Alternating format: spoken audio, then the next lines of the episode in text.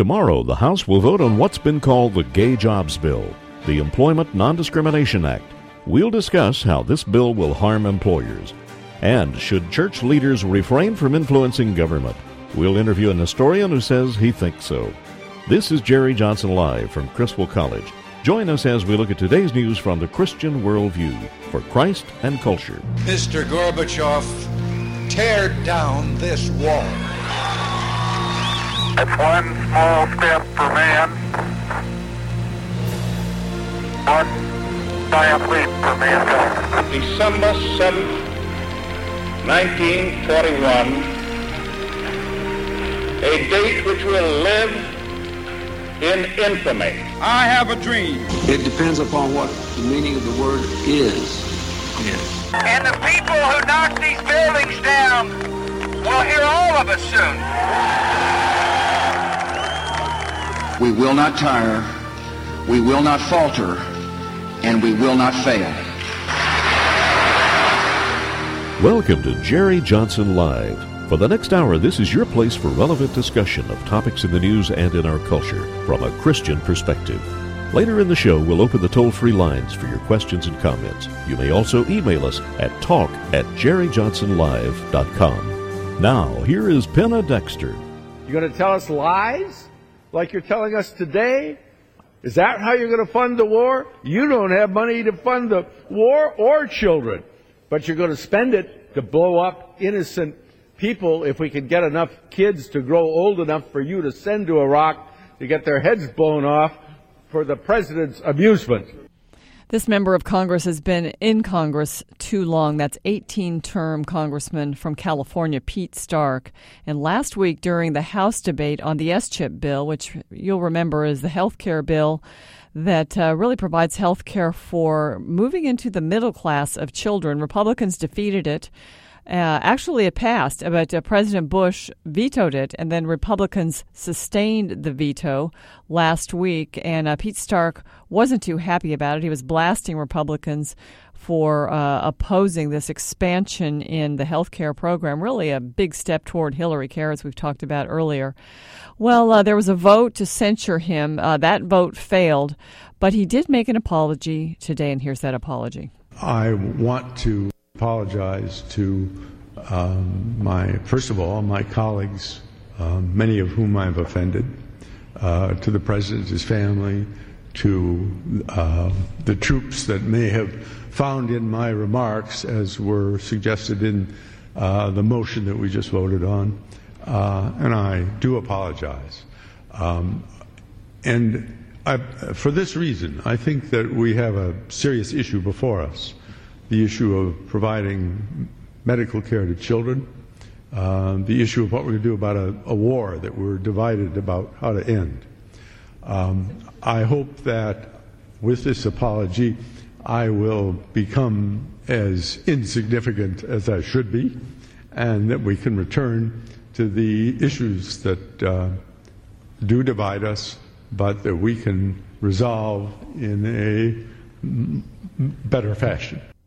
One of those uh, apologies, if you were offended, I'm sorry, and a little bit of false humility there on the part of the congressman, and of course also using that one-minute apology as a platform uh, for his views on the war in Iraq, which he tried to do also in the arguments uh, for the S chip bill. Well, speaking of the state of California, it is hot, it is very dry, it is very windy there, and uh, White House Press Secretary Dana Perino said President Bush is very concerned about the California wildfires. Fires. He's approved federal help uh, for this fire-ravaged state. She says the administration is determined not to repeat the mistakes made when Hurricane Katrina struck. And she says the California wildfires present a different sort of challenge from that posed by Katrina. When you have a hurricane, there are days when you can prepare for evacuations. These fires uh, can spark up overnight, and literally your house is going up in smoke. And so that's why the president declared the emergency, so that we can help people get to um, a place where they can be safe. Lots of people have been evacuated. Many have lost their homes. Uh, President Bush said the nation stands with those impacted by the fires. We send our prayers and thoughts with those who've been affected, and we send the help of the federal government as well. California is uh, pretty famous, well known for having good disaster preparedness procedures in place, uh, but this fire situation is even too much. California Governor Arnold Schwarzenegger says the fires are very widespread. All across Southern California, we have seven counties with fires so far. Tens of thousands of acres have burned. Thousands of buildings have been threatened. We've been evacuating residents in harm's way, and extremely dangerous heavy winds and dry conditions make it very, very hard to get those fires under control. Well, ladies and gentlemen, thank you for joining us today. Later in the program, we're going to talk with a scholar, uh, a historian and minister, and he says that the battles over separation between church and state actually date back to the founding of our nation, and uh, we're going to talk about that. He thinks the church and church leaders kind of, uh, well, we can ask him, but it sounds like uh, he'd like them to stay out of the political arena. So we'll discuss that a little bit later in the program. And also, as we continue talking about the values voters and the social conservatives and who they're going to land on, I noticed today that Fred Thompson has got uh, major support from um, George Allen, senator and former governor of Virginia, uh, the man who could have been the nominee except for the macaca comment, the mistake he made and the uh, that was uh, blasted all over YouTube. He's backing Fred Thompson, and you kind of wonder if he might be Fred Thompson's V P nominee if uh, Fred got the uh, the nomination. Fred Thompson also came out with an immigration plan today. We'll talk about that a little bit more tomorrow on the program. And another guy uh, out there that people are asking, could evangelicals turn to Mitt Romney? Richard Land of the Ethics and Religious Liberty Commission of the Southern Baptist Convention is not uh, supporting Romney. He can't really support anyone. Uh, I've heard him talk about Fred Thompson, but now he's uh, saying on C-SPAN that uh, Mitt Romney, he might be acceptable to evangelical conservatives. They could support his candidacy for the president. Well, Mitt um, is a very attractive person in many ways, and um, I think that if Mitt Romney were the nominee, there wouldn't be a third-party candidacy because Mitt is pro-life, um, and I've listened to him explain about how he became pro-life. And, you know, it's interesting. Uh, a lot of people in the media accuse Mitt Romney of being a flip-flopper because he used to be pro-choice, and now he's pro-life. Uh, for most people in the pro-life movement, they don't see it that way because many of them used to be pro-choice and they've become pro-life. Some of them when they became parents, some of them when they had a religious awakening, some of them just based on the sheer evidence uh, of the humanity of the unborn child in the womb. And so they see this not as a flip-flop but as seeing the light. So um, Mitt Romney would be a perfectly acceptable candidate to most uh, pro, pro-life voters.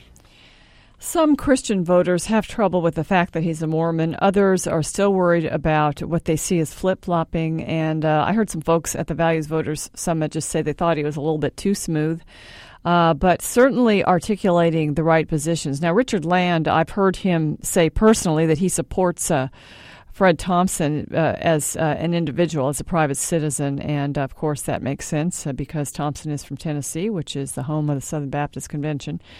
But uh, let's go uh, to this issue that uh, will be facing the House of Representatives tomorrow. It's called ENDA, Employment Non-Discrimination. Tomorrow the House, uh, the House is going to vote on ENDA. It deals with an employer's freedom to make workplace hiring decisions according to their biblical beliefs about homosexuality. What it would do would be to penalize employers uh, for either firing, refusing to promote, or not hiring someone because they were a homosexual. Now, the Senate has already passed this. The House, the full House, will be looking at this tomorrow. When I was back in D C over the weekend, actually on Friday, there was a press conference on this issue, and it was led by Bishop Harry Jackson, who is, uh, he's an African-American man. He heads up the High Impact Leadership Coalition. He doesn't like the fact that the civil rights argument gets co-opted to advance the homosexual agenda. And uh, so he held a press conference, and one of the people who spoke there uh, was a human resources expert. She's Catherine Davis. She's with the Network of Politically Active Christians. She also uh, ran for uh, Congress from Georgia against uh, Cynthia McKinney. She didn't win that uh, that race, but she's very politically active, and she also has this human resources background. So I pulled her aside, and I asked her how the ENDA bill affects employers. And uh, she said it would be expensive for people to comply with this, and especially if they're sued, it would even, uh, to a greater degree, affect small businesses. Here's more of that interview. Okay, if someone uh, came in and applied for a job, did not reveal they were a homosexual, uh, later uh, they were having problems with their performance in the company and were let go because of that, and then could come back with a lawsuit saying I was fired because I was gay, would this bill make it a huge problem for the employer? Absolutely, because as soon as they demonstrate that they're gay, the burden shifts from that person to the employer to make a, a reasoned presentation, articulate a legitimate business reason why this is not the case. But going back and forth, you typically would involve employers, uh, uh, lawyers, um, advocates of some sort, and usually it, it boils down to the bottom line dollar. Catherine, uh, do you think that employers have the right to hire based on values? Um, I think employers should hire the person that's best suited for the job they're looking for. They should hire based on skill set. Um, I think there are instances when values become a part of the skill set. I think Bishop Jackson um, very clearly identified one, a Christian daycare center. Um, that's they're going to want like-minded people in that environment influencing those children. So I think it depends on what type of employment we're talking about. And um, but I think ultimately you want to hire the person that's best suited for what you're asking them to do. This bill that the House is looking at is employment non-discrimination, and so if you oppose the bill, you sound like you're for discrimination. And you are an African-American woman, so can you speak to that? You know, uh, I, I've been wrestling with that because some of the Um, things that have run through my head as I've been thinking about ENDA and how to implement that in a realistic way um, sound bigoted. Um, um, some of the words, some of the phrasings that we use really sound bigoted. So I had to ask myself the question, is it okay to be discriminating? And I think that there are times when it is okay. Um, we have so abused the word discrimination these days that um, we immediately recoil as if it's a bad thing. Um, but wrongful discrimination is bad. Discrimin- having uh, discriminating taste is not, or a discriminating position is not. It's when it's wrongful. Okay, I have one more question. You've been in human resources, so you've experienced hiring many, many, many people. And when you hire someone, there's always a question, is this person going to work out? Mm-hmm. Now, if this bill were passed, would this cause you, if you either knew or thought someone was gay, or, you know, speak for employers around the country, just kind of what you think they would do. If you thought they were homosexual or lesbian, or they told you they were, and, you know, would this cause you to maybe think twice about hiring them in the first place for fear that if they didn't work out, you'd be sued for violating ENDA? I think initially it would have some chilling effect like that, that there would be employers who wouldn't want to run that risk. Um, but again, there's really no way to know that a person is gay unless they told you. So will it will it bring us into this whole agenda of doing what the gay lobby says we shouldn't do, which is consider their sexual orientation? And the answer to that is absolutely, because now we've got this new category that we need to be concerned about, making sure we don't run afoul of the law. I personally don't think about who's sleeping with whom. You know, I just don't. Yeah. And I don't want to have that responsibility foisted on me as an H R professional to now I have to try to determine, okay, is is my not picking this person or my picking this person going to cause some problems with ENDA? It's a bad law because uh, it would be a bad law, rather, if it got passed, but for that reason, because it forces us to think about who a person chooses to be their sexual partner. I don't want that responsibility. Do you know what I mean? I don't want to know. Are you an employer? Would you want that responsibility? Do you think ENDA is a bad law? Give us a call, eight hundred, eight eight one, nine two seven zero. We'll continue on this subject next on Jerry Johnson Live. November fourteenth, the Criswell Radio Network's Town Hall series is back. The Battle for the Truth. Beware the False Prophets. A town hall meeting to focus our gaze back on Christ and the truth of God's Word. But everybody likes to make fun of Christianity. Everybody likes to make fun of Jesus. Truth. Special guest panelists include Doctor Robert Jeffress, pastor of First Baptist Church, Dallas. Jack Graham, pastor, Prestonwood Baptist Church in Plano. Barry Cameron, pastor of Crossroads Christian Church, Grand Prairie. And more. So when they tell you I'm out there, they tell you I'm making an appearance, he said, don't you believe him? The Battle for Truth. Hosted by Doctor Jerry Johnson, president of the Criswell College in Dallas. This is Jerry Johnson, president of Criswell College in Dallas. I'll be your moderator for this important live discussion. Wednesday, November fourteenth, seven p.m. and live from Crossroads Christian Church. The Truth. Fight for it with us. Only here on the Criswell Radio Network.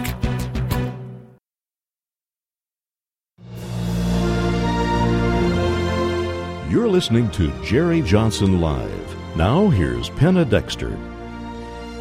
We've got some calls coming in on this ENDA bill, and the number is eight hundred, eight eight one, nine two seven zero. We'll get to those calls in a moment.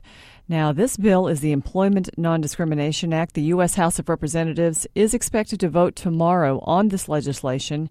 It would, as I said, require employers to provide special workplace protections to individuals based on their quote-unquote actual or perceived sexual orientation. Under this, uh, the bill is again is called ENDA. Uh, employers would not be permitted to take sexual orientation into account when making hiring, firing, promotion, or workplace decisions. So really what this does is it allows inappropriate government intrusion into business and into the religious community. And, uh, you know, my question is, what is this whole push for ENDA really about? I mean, is this needed? Are homosexuals being fired out there for being gay? And with me to discuss this is uh, Randy Thomas. He is Executive Vice President for Exodus Ministries. And, Randy, thanks for joining me.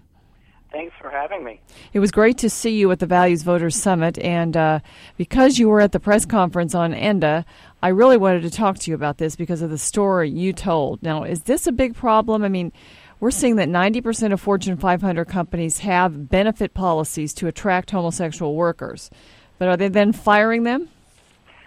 I don't think so. You know, in my experience, eighteen years ago, I worked for a Fortune five hundred company, and I was an out and proud gay man. This is before I met Christ and decided to leave behind homosexuality. But back at that time, I was out and proud, and I had a supervisor who was not willing to uh, to deal with me, and she made my life very difficult, uh, unreasonably so.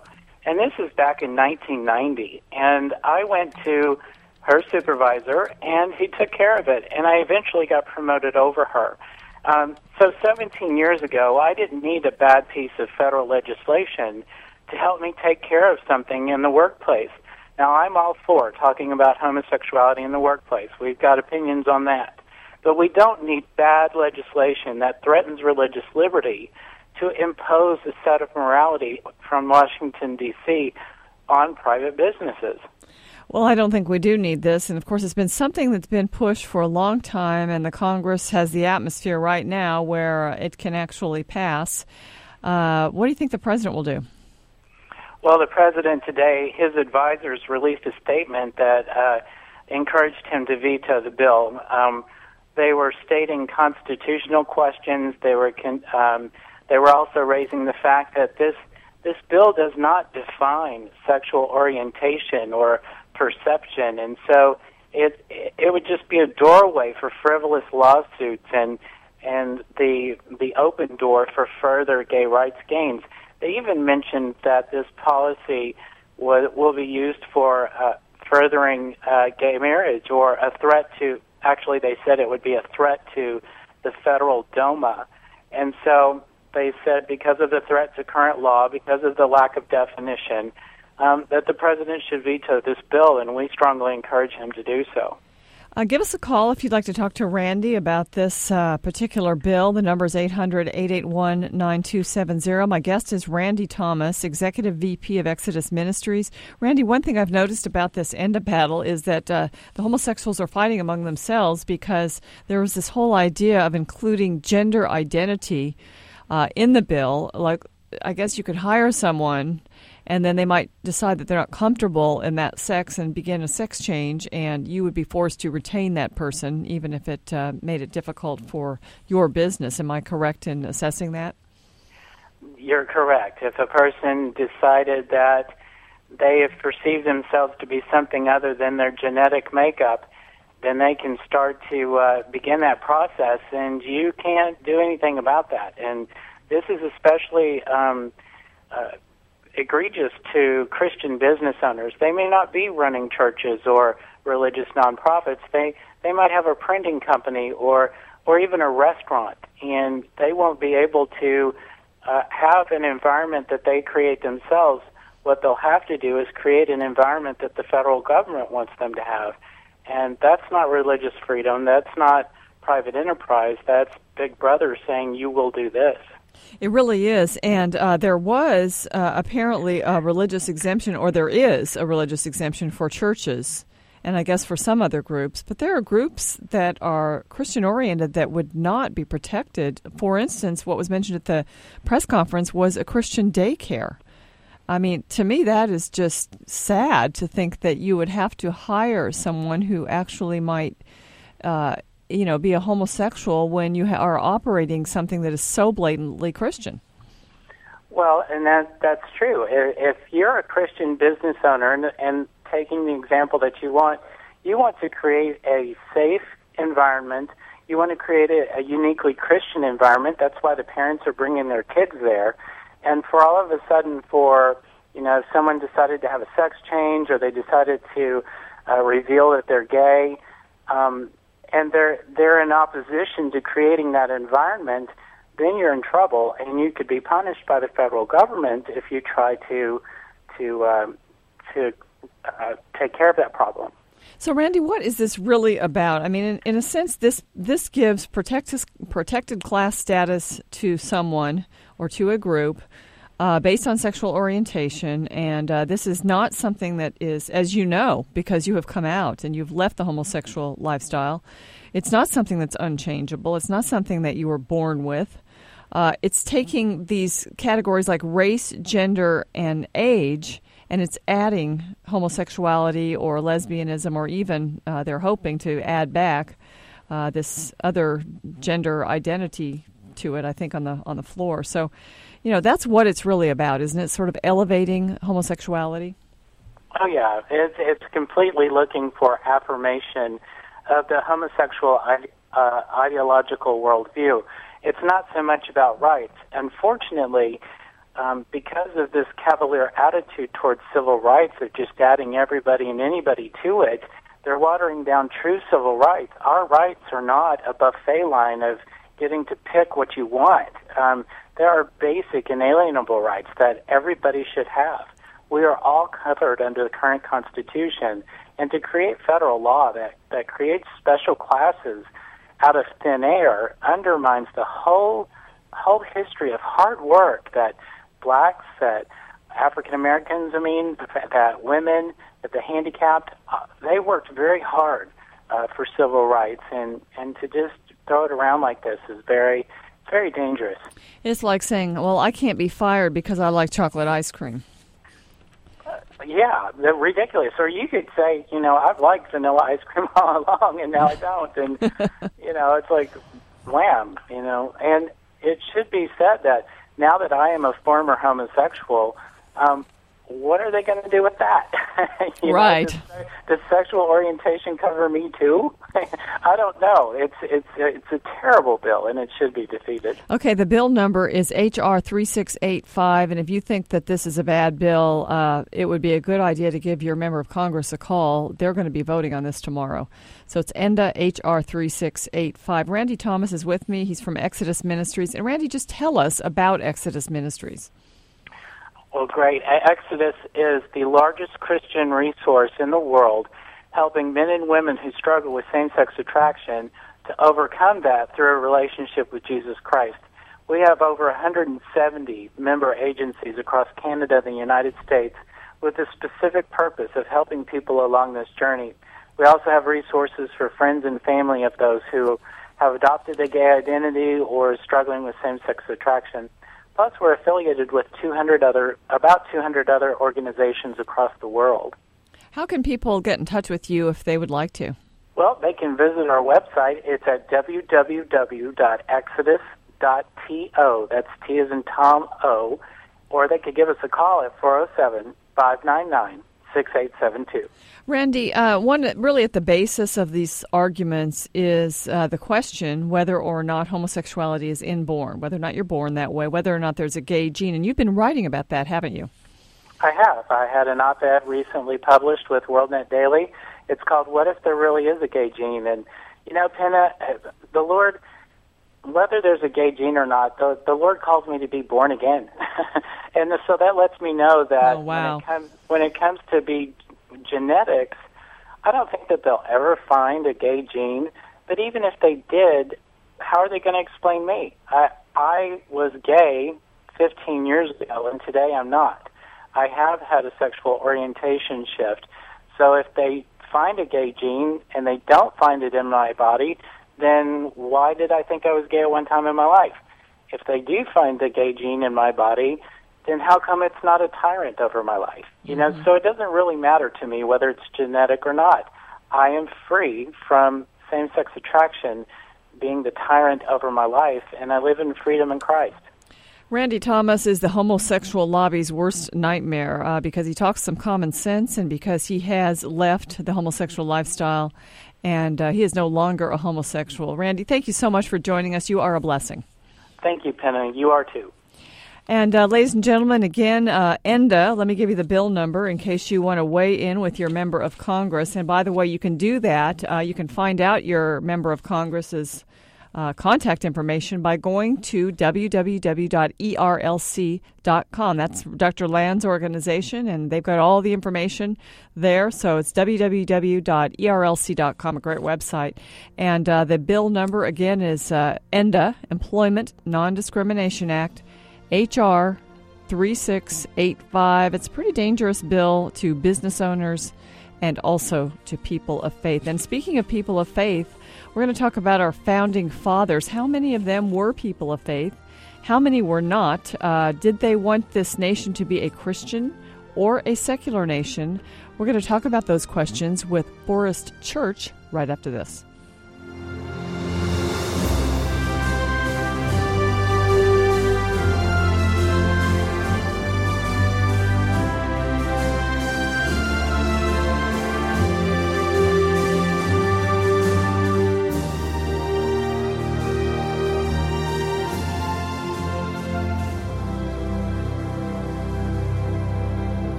Listening to Jerry Johnson Live. Now here's Penna Dexter. Explaining the inalienable rights of men, Jefferson said, "The God who gave us life gave us liberty at the same time." Well, that's Ronald Reagan, and he's talking about uh, one of our founders, Thomas Jefferson, and uh, the inalienable rights that were given to us by God. And, you know, what's the old saying? You shouldn't talk about religion or politics. We do a lot of that on this program. We're going to do it with a little different spin today. Uh, our guest is Doctor Forrest Church. He's a scholar and a minister. He was educated at Stanford and Harvard Divinity School and Harvard University. He's written or edited twenty-three books, including his latest. He's on a book tour. So Help Me God, The Founding Fathers, uh, The First Great Battle Over Church and State. He'll actually be uh, signing books tonight, seven o'clock at the First Unitarian Church of Dallas. He is a minister at uh, All Souls Unitarian Church in Manhattan, New York City. And uh, Doctor Church, thank you for joining me. Thank you, Penna. It's good to be on. Well, it's great to have you. These battles over the separation of church and state, they're not just something we fight now. They span our history. And, uh, you know, folks were reacting way back at our founding to the idea of a state-imposed uh, imposed church, weren't they?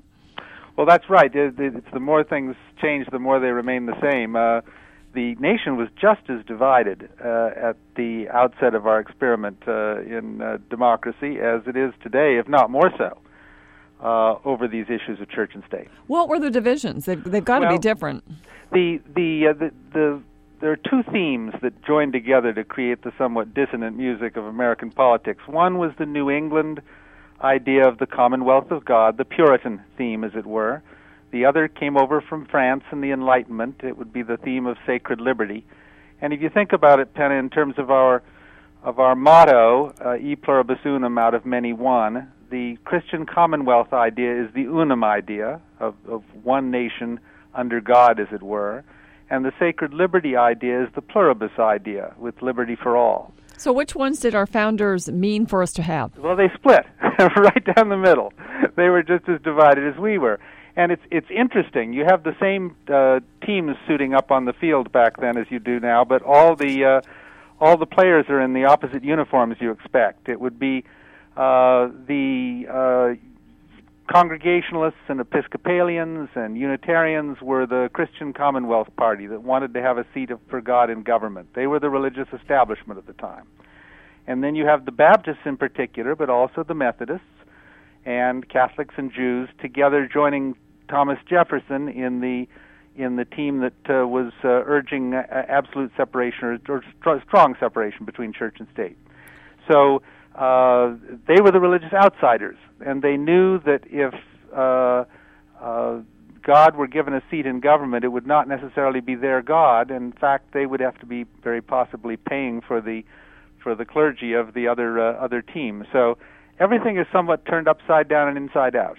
Well, today we look at things like whether it's legal to place a cross or Ten Commandments monument on government property, right, or, you know, maybe to sing a Christmas carol at a public school. So, I mean, do you think we're going overboard uh, on this separation today?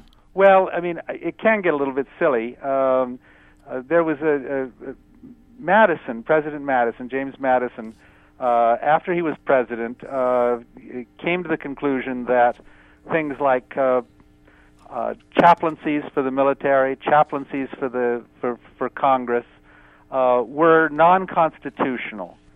Uh, but he believed that they didn't sort of rise to the level of seriousness that made them worth battling over.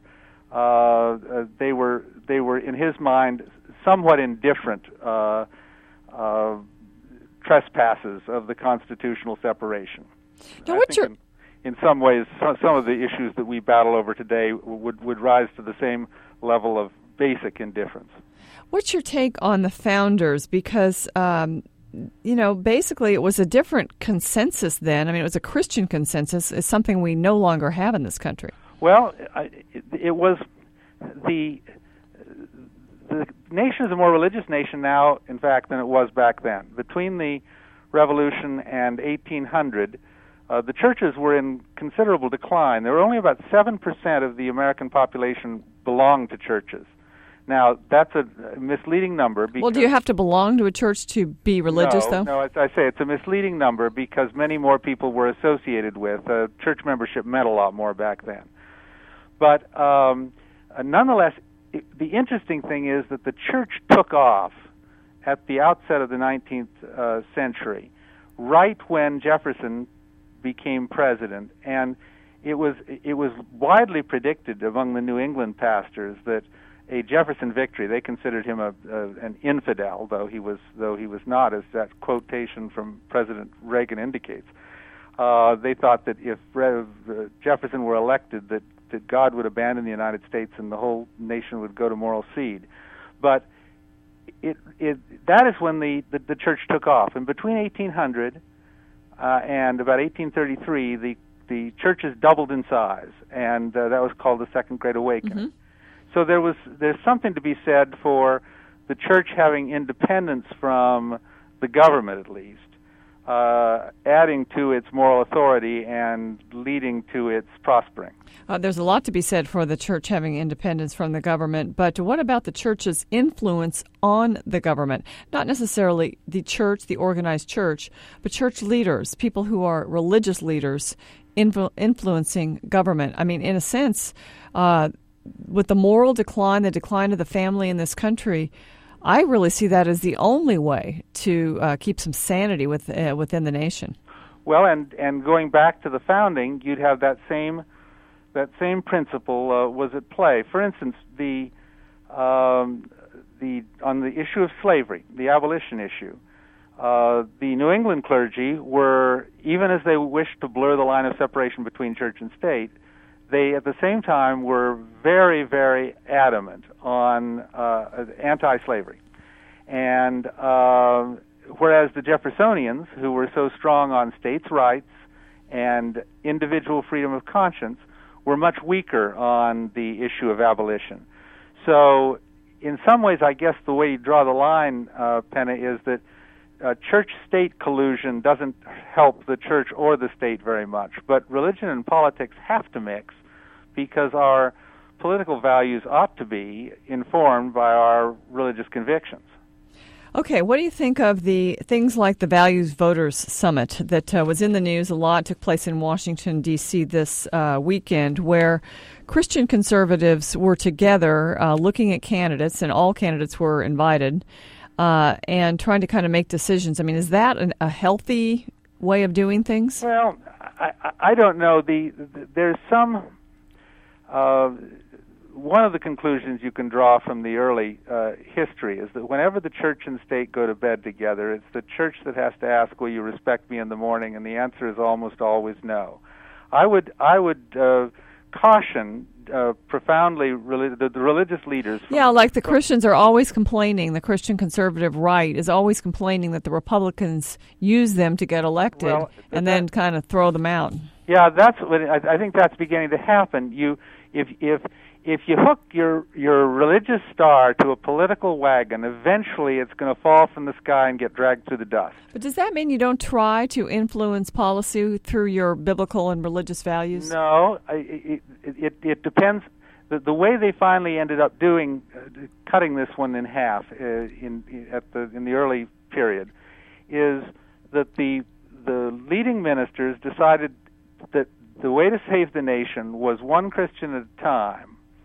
Uh, that was the time when they went out into the into the uh, wilderness and preached the gospel, instead of trying to save it by either converting the president to their religious views or demanding that the state embrace their religious views. When they made that move, they were uh, fulfilling, I think, their sort of sacred political mandate by by by uh, in an unfettered manner. Uh, because they were manipulated back then, too, by people like Alexander Hamilton, who used, he was basically a Federalist more than he was a Christian, and he used the pulpit, he manipulated the pulpit for uh, for political gain of the then Republican Party, though it's called the Federalist Party back then. Uh, I found it interesting in your book uh, because you t- you tell the stories of a lot of the founders and some of our first presidents, and you really downplay their commitment to Christ and their Christianity. Um, I mean, I've always been taught that of, of the fifty-five who wrote and signed the Constitution, all but three were members of established Christian communities. Many were religious. All of them had a respect for religion, even, as you said, Jefferson and Franklin. And, you know, Franklin calling for prayer at the Constitutional Convention. And, of course, we had the real Christian leaders like John Adams uh, as president. But uh, you have a different sort of take on that, don't you? Well, Adams Adams, and and, and Jefferson uh, uh, represented the different uh, the two different streams I was talking about. Adams uh, uh, and Jefferson, however, had very similar beliefs. Neither of them believed that, that Jesus was uh, divine. They didn't believe that he was the Lord and Savior in, in the traditional Christian sense. John Adams did not believe that? No, he did not. He was a Unitarian, but he was also a, a very, uh, he was sort of a cosmic Unitarian. He believed in, in nature and nature's God, but not in the divinity of Christ. He called the divinity of Christ a great blasphemy. And so he and Jefferson were very similar in their beliefs. Uh, they didn't believe that the Bible was the revealed Word of God. But, but Adams believed that it was very important for the church to have a role in government for moral reasons. And Jefferson believed it was equally important that uh, church and state be separate in order to give people the, abs- the, the, the, the, the religious freedom that they needed to practice their faith. That's why the Baptists joined Jefferson, even though they didn't agree with him um, religiously. They they mm. knew that he was a deist and not a Christian. Okay, I got to jump in because we're heading into a break. Oh, uh, right, but Forrest Church has been my guest. He'll be at the First Unitarian Church of Dallas tonight at seven o'clock to sign his book, a uh, historical volume, really. Uh, nice stories in there. So help me God, the Founding Fathers and the First Great Battle over Church and State. Forrest, thank you so much for being with me. It was great to be with you. Ladies and gentlemen, next up, uh, we are going to talk presidential politics. Uh, we're going to talk uh, prayer over our country, and we're going to talk Clarence Thomas right after this.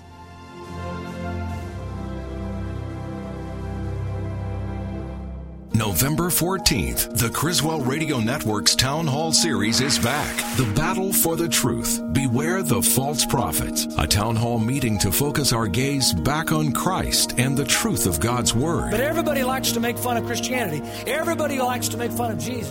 Truth. Special guest panelists include Doctor Robert Jeffress, pastor of First Baptist Church, Dallas. Jack Graham, pastor, Prestonwood Baptist Church in Plano. Barry Cameron, pastor of Crossroads Christian Church, Grand Prairie. And more. So when they tell you I'm out there, they tell you I'm making an appearance, he said, don't you believe him? The Battle for Truth. Hosted by Doctor Jerry Johnson, president of the Criswell College in Dallas. This is Jerry Johnson, president of Criswell College in Dallas. I'll be your moderator for this important live discussion. Wednesday, November fourteenth, seven p.m. and live from Crossroads Christian Church. The Truth. Fight for it with us.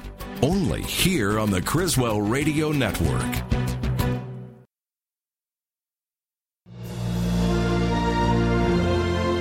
You're listening to Jerry Johnson Live. Now, here's Penna Dexter.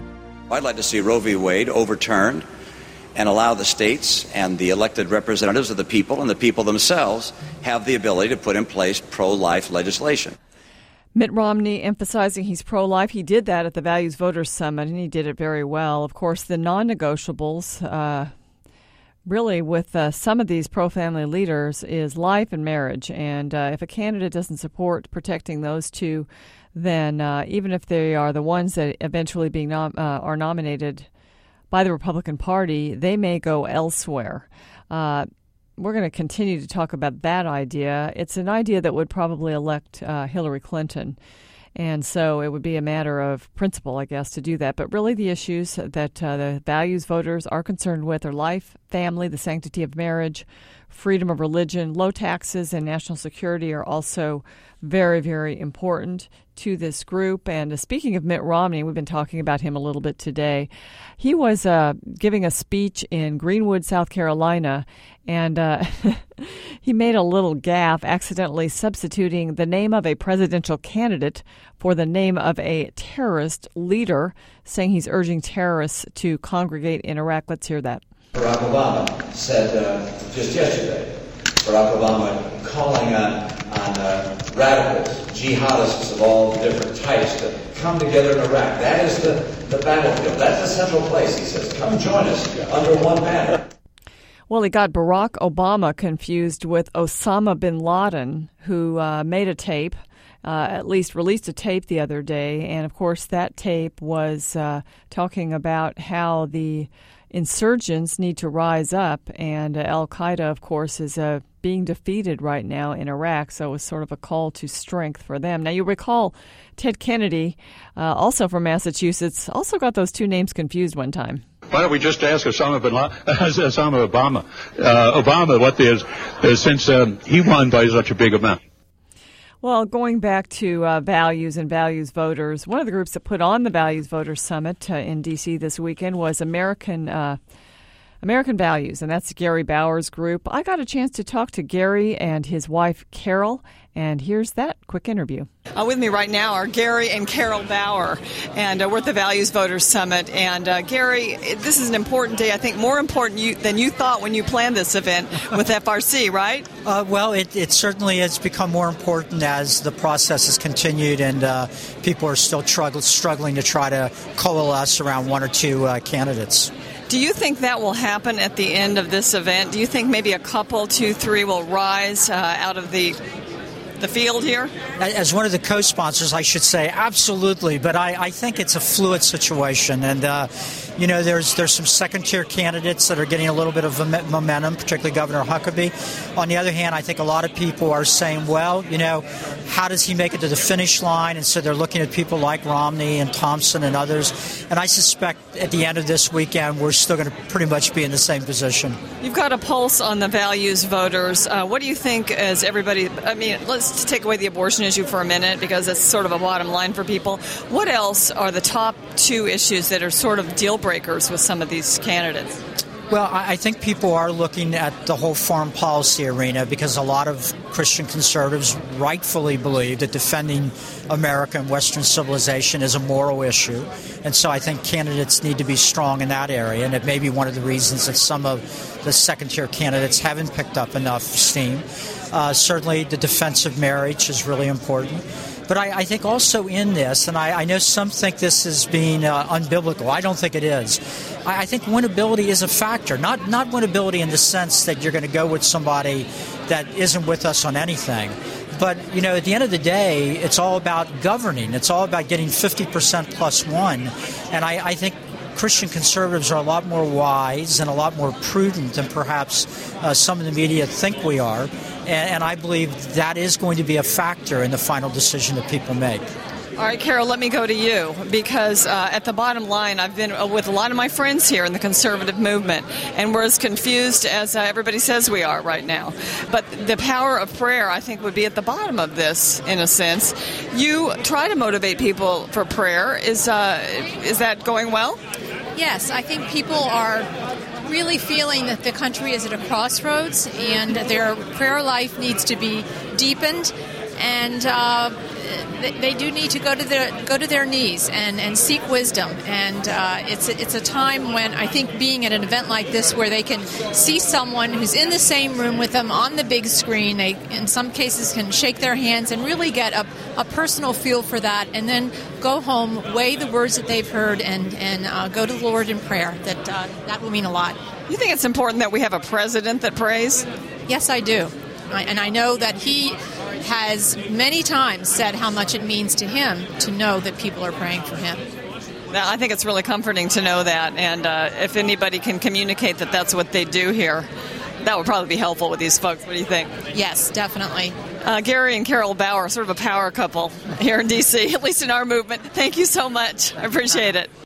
Are you confused, or have you landed on a candidate? We haven't given you much time to talk today, but uh, here at the end of the program, if you have a quick couple of words on that, you can weigh in at eight hundred, eight eight one, nine two seven zero. We'll try to take a few of those uh, before the end of the program. But, you know, Carol Bauer was talking about prayer and uh, feeling that it is good to have a president who prays.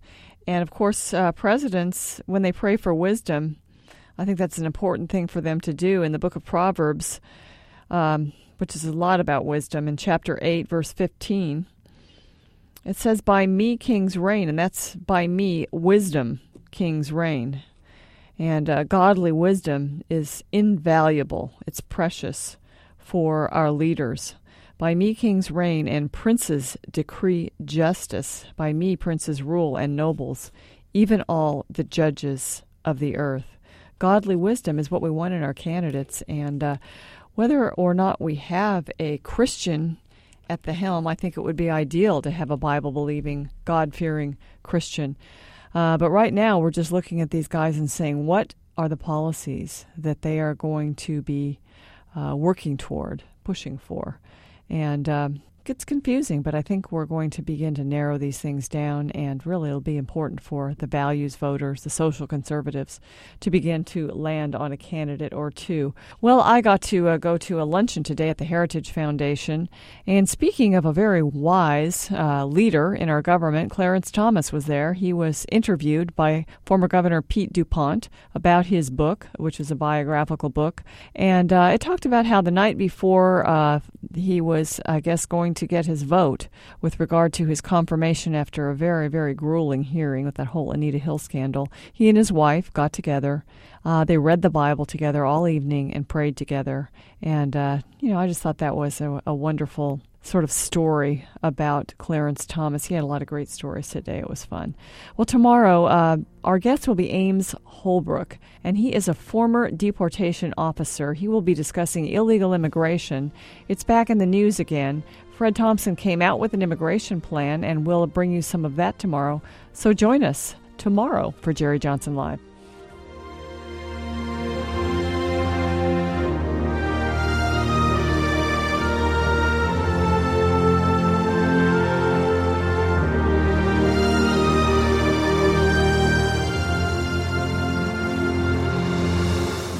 You've been listening to Jerry Johnson Live, a Christian Worldview radio show.